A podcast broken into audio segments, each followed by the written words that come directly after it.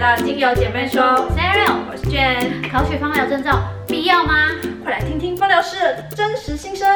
你知道为什么我会开始踏入芳疗这个大坑吗？因为呢，我那时候就是只是经过百货公司，觉得哦，精油好香哦，这味道很舒服，所以我就入了这个大坑。嗯然后呢，之后就听到了朋友有说，哦，精油其实很好用啊，它不止香香的，它还可以帮助别人。我就想说，好，那我就来研究一下芳疗到底是怎么一回事。嗯所以我就踏入了芳疗考照这一个又更大的坑里面。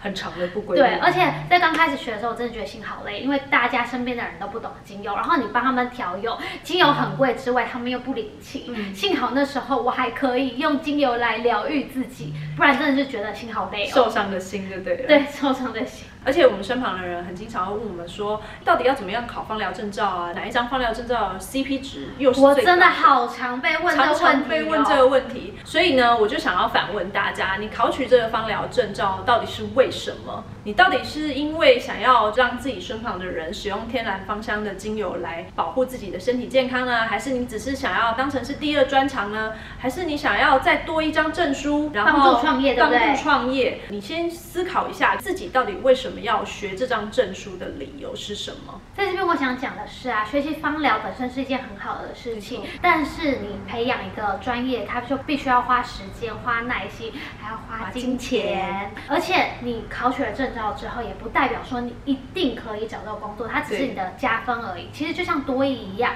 你考了多益之后，它只是在你的职场上可以加分，但不代表说你考了多益之后，你就可以一定找到一个很完美、很好的工作。在这边我也想要分享一个我使用精油的好处，就是嗯我跟我家人之间的关系更近了。我觉得可能东方人吧，跟家人之间不太会有一些比较亲密的举动，所以像是我学精油之后，我就开始帮我妈按摩，然后从手开始。是那我们之间就会多一些肢体的互动，这样我们之间的关系其实现在感情就越来越好。我老公就是工作的时候，他的头部肩颈很容易会酸痛嘛，那这时候我就会调配一些舒缓肩颈的精油、按摩油，然后让他肩颈比较舒畅一点。你可以借这个时候呢，帮他按摩一下，就是做一些互动，感情也会更好。很多人认为芳疗师只是每天用的香香的精油而已，噔噔，根本就不是这么一回事。其实，在国外它已经列入医学保健范畴里面，在法国它更是被列入为医学的一环中。嗯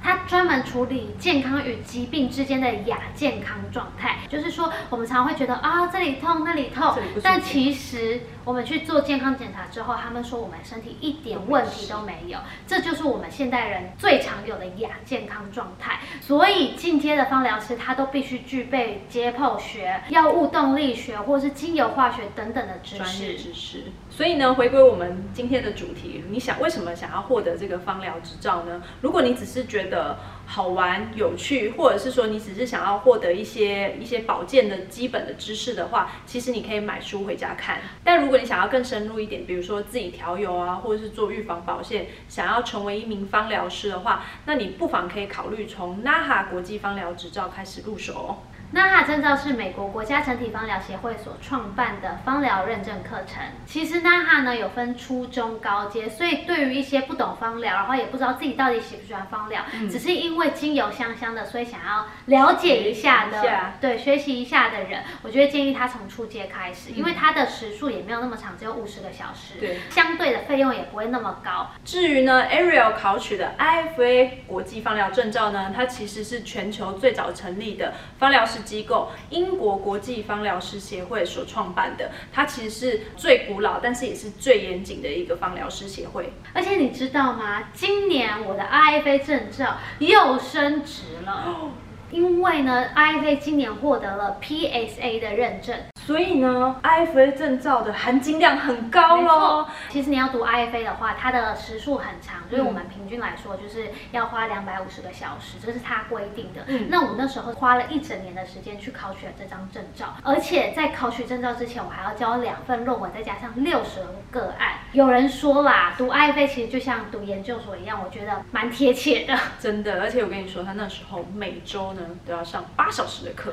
对，但是我觉得成就感真的蛮高的，因为就是会连包含说精油怎么在身体的运作机转都跟你讲，所以我觉得在使用上你会更踏实的感觉。有人说学习芳疗是个大钱坑，不管你买书、买精油、买纯露都是。但是其实我觉得学习本来就是这样，就像是你学语言、学电脑，然后学绘画、学书法等等，它其实都是需要花钱的。对，所以说其实就是只是看我们把学习定义成是花钱还是投资就把它当成是第二专场来投资自己的对啊，来培养一下，不错的事情。所以呢，如果你对于芳疗证书呢有任何的问题的话，都在下方留言给我们，让我们知道哦。我们下次再见，拜拜。